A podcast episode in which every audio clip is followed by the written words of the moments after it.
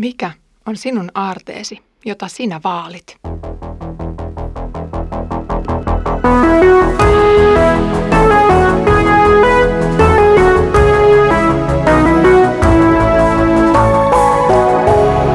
Kirjoitusten pauloissa.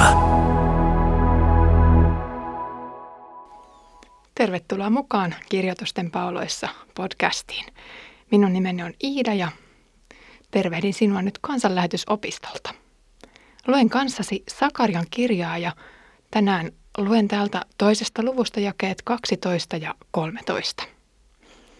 Herra Sebaot on oman kunniansa tähden lähettänyt minut niiden kansojen luo, jotka ovat ryöstäneet teitä. Hän sanoo niille näin, joka koskee minun kansaani, se koskee minun silmäterääni. Minä kohotan kateni noita kansoja vastaan, ja ne joutuvat omien orjensa ryöstösaaliiksi. Silloin te tiedätte, että Herra Sevaot on minut lähettänyt. Muilta pikkuprofeetoilta tuttu tuomion pasuuna alkaa nyt soida. Aiempi pohjustus ja Jumalan hyvän suunnitelman paljastus saa lisäpontta. Herra oikein jyrähtää nyt oman näkemyksensä omasta kansastaan ja sen kaltoinkohtelusta. Hän osoittaa tyytymättömyynsä pakkosiirtäjiä kohtaan. Orjuutus, nöyryytys, uskon vaino ja muu alistus ei ollut osa Jumalan suunnitelmia. Asetelma kääntyy päälaelleen, kun Herra laittaa orjuuttajat polvilleen. Osa Israelin kuningasajan historiasta oli niin sanottua sätkynukkeaikaa. Nimellisesti Israelia tai Juudaa hallitsi joku paikallinen kuningas, mutta käytännössä poliittisen ohjelman saneli maanvalloittanut assyrialainen hallitsija. Juudankin loppuvaiheelta voidaan lukea, kuinka Babylonian kuningas kierrätti kruunua muutaman eri pään kautta ennen kuin kuljetti koko joukon ketjuissa vankeuteen. Nyt paljastuu, että todellisuudessa myös nämä itsestään liikoja kuvitelleet kuninkaat olivat sätkuukkoja itsekin. Kun Herra vetäisi yhdestä narusta, he saivat nostaa kätensä ja sanoa sanansa – mutta kun Herra riuhtoi hiukan rajummin raajoja eri suuntiin, koko kuningasparka mätkähti rähmälleen maahan ja kruunu vieri seuraavan käsiin. Itseriittoisuuden aika oli tullut päätökseensä ja kansojen mahtien oli aika kuulla, kenelle kunnia ja kiitos kuuluu. Samalla kun he olivat häpäisseet Israelia, he olivat solvanneet sen Herraa. Tämä kiihkeä valtias oli kärsivällisesti odottanut, että aika olisi täysi ja antoi nyt kostonsa. Tekstijakso sisältää myös muita paljastuksia.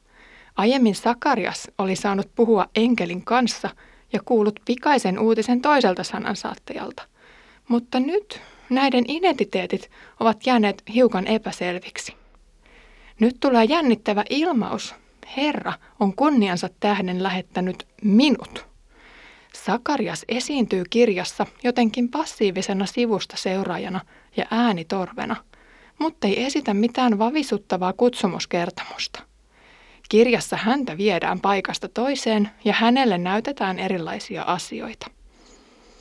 Hänen profeetan identiteettinsä ei ole kovin vankka, hän vain kertoo saaneensa Herralta sanan. Siksi olisi outoa ajatella, että yhtäkkiä tämä Sakarias ryhdistäytyisi ja ilmoittaisi olevansa Herran lähettämä. Niinpä olisikin hyvä tulkintatapa kuulla tämä Herran kunnian palauttajan ja ilmentäjän puheenvuorona. Toisin sanoen puhuttaisiin Messiasta. Messias esiintyy näissä viimeisissä profeettakirjoissa juuri tällaisena sanansaattajana. Herra näyttäytyisi siis tässä lähettävän messiaanisen sanansaattaja-hahmon, joksi myös aiemmin enkeliksi nimetty voitaisi identifioida. Sanoma on siten seuraava. Israelin kansaan kajoava sekaantuu kaikkivaltiaan asioihin. Sanavalinnat ovat rajut ja ilmiselvät. Jumalan omaan koskeva koskettaa Jumalan silmäterään. Silmäterä voidaan runallisesti ymmärtää tarkoittavan kallisarvoista sydänkäpystä ja kullanmurusta – jota Israel tietenkin Jumalalle on. Rakkaus Israelia kohtaan on paitsi äidillistä tai leijona emomaista, myös mustasukkaisen kiihkeää, kuten aviomiehellä on vaimaan kohtaan. Silmäterästä puuminen syventyy vielä lyhyellä vilkaisulla biologiaan. Silmäterä on nimittäin kaikista tärkein osa silmän toimintaa, nimittäin sen pupilli. Siihen osuminen sokeuttaa koko silmän.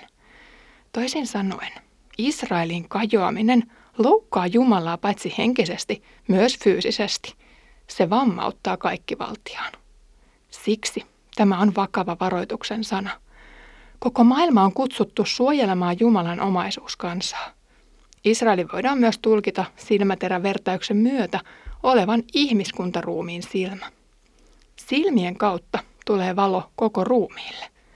Israelin vankeus ja pahoinpitely vie koko ihmiskunnan sokeuteen. Me emme voi nähdä Messiasta ilman Israelia. Kuten sokeutettu Simpson menetti voimansa, maailma on toivoton ilman Israelia. Lohtuna on se, että Herra lupaa tässäkin varjella Israelia tarkasti. Siksi historian kirjoista luettavat kansan murhat ja pakkosiirrot eivät saaneet mitään lopullista katastrofia aikaiseksi. Myöskään Israelin uskottomuus ei päässyt täyteen Herrasta luopumiseen. Ilman Jumalan armoa ja tarkkaavaisuutta olisimmekin täysin hunningolla ilman päämäärää. Silmäterää on yritetty sohia, ja se ei ole jäänyt Jumalalta näkemättä. Jumala ei ole heikko tai sokea Jumala. Siksi on luvassa oikeudenmukaisuuden nimissä kosto, jossa osat vaihtuvat. He, jotka nostivat kätensä Israelia vastaan, joutuvat nyt sen puolustajan käsiin. Minä kohotan käteni noita kansoja vastaan, ja ne joutuvat omien orjiensa ryöstösaaliiksi.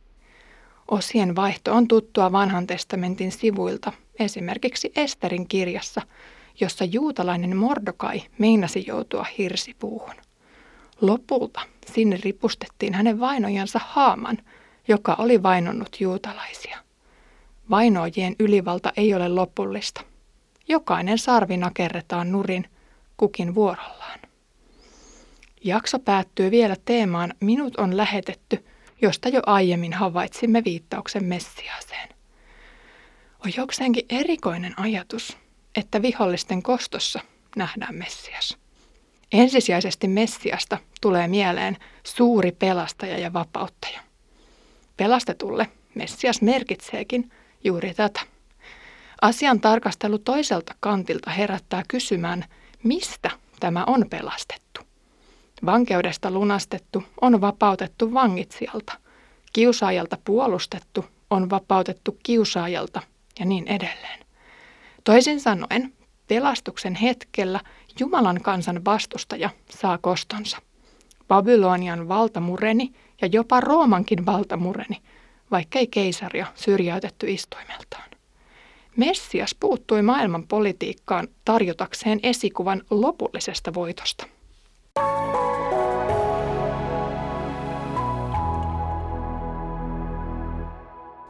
Ensimmäisenä pääsiäisenä Egypti jäi nuolemaan näppäjään.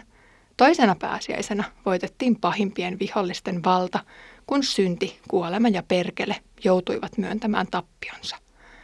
Mielenkiintoista on kuitenkin se, että tänä pääsiäisenä Messias otti kantaakseen sen tuomion, joka olisi kuulunut Egyptille, Babylonialle ja muille vainoajille, kuten Natsi-Saksalle tai ääri-islamille. Kiusaajat menettävät pääsiäisessä merkityksensä. Edes heidän pahoilla teoillaan ei ole enää seuraamuksia Jumalan omien elämässä. Vapauteen Kristus teidät vapautti. Messias tarjoaa kaikille ja kaikenlaisille pahiksille vapautta ja anteeksi antamusta. Hän tarjoaa täysin uudenlaista elämää. Niinpä teksti kääntää katseen joka ikisen ihmisen sisimpään, sillä kaikki ovat syntiä tehneet ja Jumalan kirkkautta vailla. Toisin sanoen, minun kuuluisi roikkua hirsipuussa yhdessä Haamanin kanssa, mutta Messias otti paikkani siinä. Kuolemaa ei enää ole, ja me saamme vaeltaa hänen valossaan. Lämmin kiitos, kun olit kuunnolla tämän päivän kirjoitusten pauloissa jaksossa. Näemme sen, kuinka kosto kuuluu lopulta Jumalalle, ja hän tulee lopussa sanomaan viimeisen sanan. Ensi kerralla näemme sitten, kuinka Jumala asettuu asumaan kansansa keskelle. Mutta siihen asti Herramme Jeesuksen Kristuksen armo, Isän Jumalan rakkaus ja Pyhän Hengen osallisuus olkoon meidän kaikkien kanssa.